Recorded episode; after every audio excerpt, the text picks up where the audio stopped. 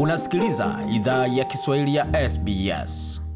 Karibu tena katika makala idhaa ya Kiswahili ya SBS. Ukona migode migerano, tukuletea makala haya kutoka studio za SBS na mtandaoni anani ambao ni sbs.com.au mkwa juu swahili. Makala pia wazapata kwenye ukurasa wetu wa Facebook anani ambao ni facebook.com mkwa juu SBS Swahili. Tukiendelea makala ambayo tumeandalia kwa sasa, tuzungumzia swala zima la vizuizi ambavyo maeneo pana ya jiji la Sydney pamoja na maeneo mengine yameingia na kutumbukia ndani ya vizuizi vya muda wa wiki mbili. Vizuizi vya wiki mbili vimeanza kwa maeneo pana ya mji wa Sydney, Blue Mountains, Central Coast na Wollongong.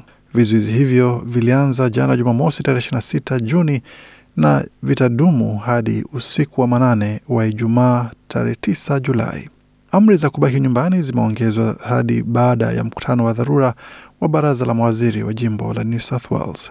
Aina ya kirusi cha Delta ambacho kimekuwa kikisambaa kwa kasi ambacho kimesababisha kesi mpya 29 zikitambuliwa, kesi 17 ambazo zilitangazwa Ijumaa tarehe 25 Juni zikijumuishwa.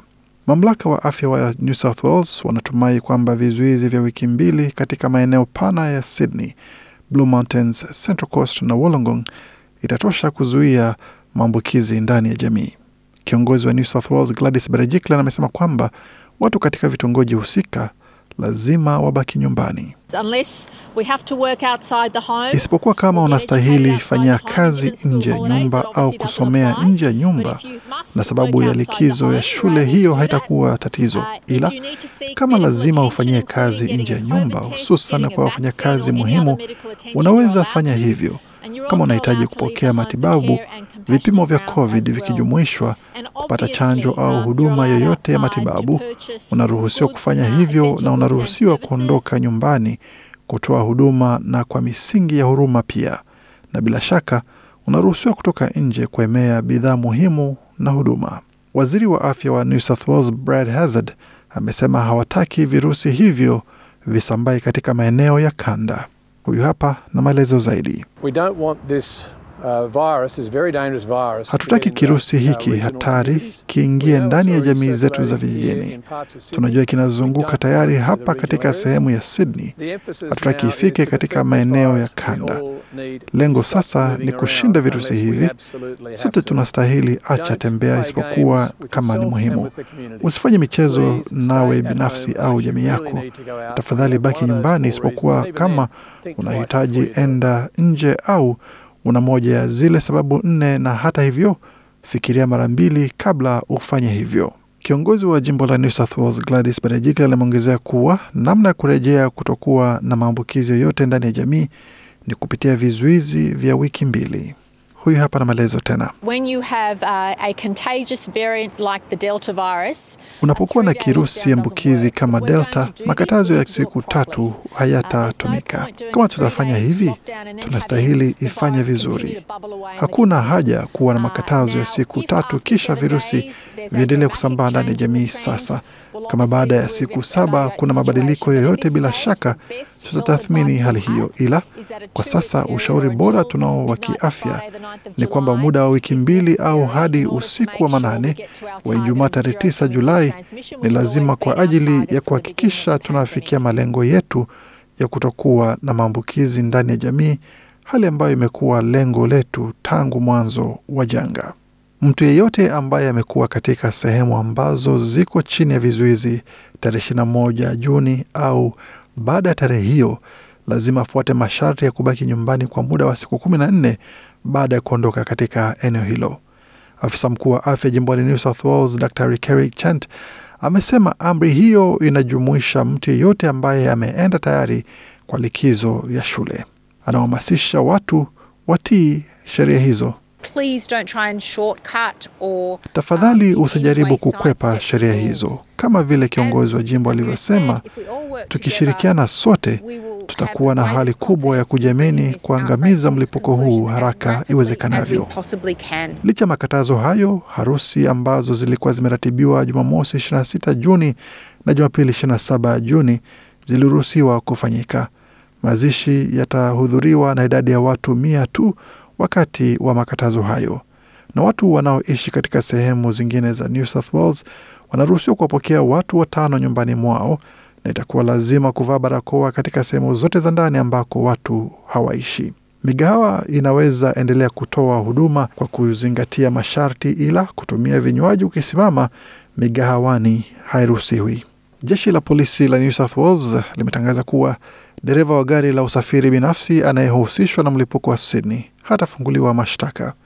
Katika taarifa iliyotolewa, kamishna wa jeshi la polisi Mick Fuller amesema hakuna ushahidi wa kutosha kuthibitisha kuwa dereva huyo au mwajiri wake alikiuka amri zozote za afya ya umma. Chini ya sheria hizo, watu wanaojumuika na watu wanaowasili kutoka ng'ambo jimboni New South Wales wanastahili vaa barakoa na kuchanjwa dhidi ya COVID-19. Ila hadi juzi Ijumaa tarehe 5 Juni, amri ya afya ya umma haikufunika magari binafsi. Inaaminiwa dereva huyo ambaye alikuwa hajachanjwa alipata virusi hivyo alipowapokea wafanyakazi watatu wa ndege ya kusafirisha mizigo ya FedEx. Dereva huyo alimwambukiza mkewe na virusi hivyo vimesambaa kote mjini Sydney ambako kumekuwa zaidi ya maambukizi 80, hali ambayo imesababisha uamuzi wa kuwekwa vizuizi vya wiki mbili. Waziri Mkuu Scott Morrison kwa upande wake ametoa ujumbe wa hamasa akisema kwamba huu ni uamuzi unaohitajika na umechukuliwa na serikali ya New South Wales. Ni uamuzi ambao hawajaharakisha kuchukua, wamejaribu kuzuia, ila mwisho wa siku ni muhimu kukabiliana na mlipuko huu mpya. Katika maendeleo mengine, mwanaume mmoja na wanawake wawili wamekamatwa ndani ya chumba cha burudani katika kijiji kimoja jimboni kusini Australia baada ya kuvunja vizuizi vya mipakani kwa kuingia kwa ndege jimboni humo kutoka kanda ya New South Wales. Zaidi ya idadi ya watu elfu moja mia sita katika majimbo matatu wameamuriwa wajitenge baada ya mwanaume mmoja kupatwa na coronavirus ndani ya mgodi ambao uko katika wilaya ya kaskazini. Vipimo vya mfanyakazi wa mgodi huo vilirejesha matokeo chanya ya coronavirus Ijumaa baada ya mwanaume huyo kuwasili wilayani tarehe 18 Juni. Kiongozi wa wilaya ya kaskazini Michael Gana amesema kwamba mwanaume huyo alipata virusi hivyo mjini Brisbane baada ya kutakiwa kubaki ndani ya karantini hotelini kwa muda wa siku moja kabla ya kusafiri katika wilaya hiyo. Serikali ya wilaya ya kaskazini imeweka maeneo pana ya kanda ya Darwin chini ya vizuizi na jimbo la kusini Australia limefunga mipaka yake kwa majimbo mengine na maeneo ya mji wa Perth na wilaya ya Peel katika jimbo la magharibi Australia yamewekewa vizuizi ambavyo vitadumu kwa muda wa siku tatu. Jimbo la magharibi Australia linakaza udhibiti wa mipaka yake kwa watu wanaowasili jimboni humo kutoka Victoria, wilaya ya kaskazini, Queensland na ACT. Kila mtu anayewasili kutoka wilaya na jimbo hizo lazima aingie katika karantini kwa muda wa siku 14 pamoja na kufanyiwa vipimo vya COVID-19.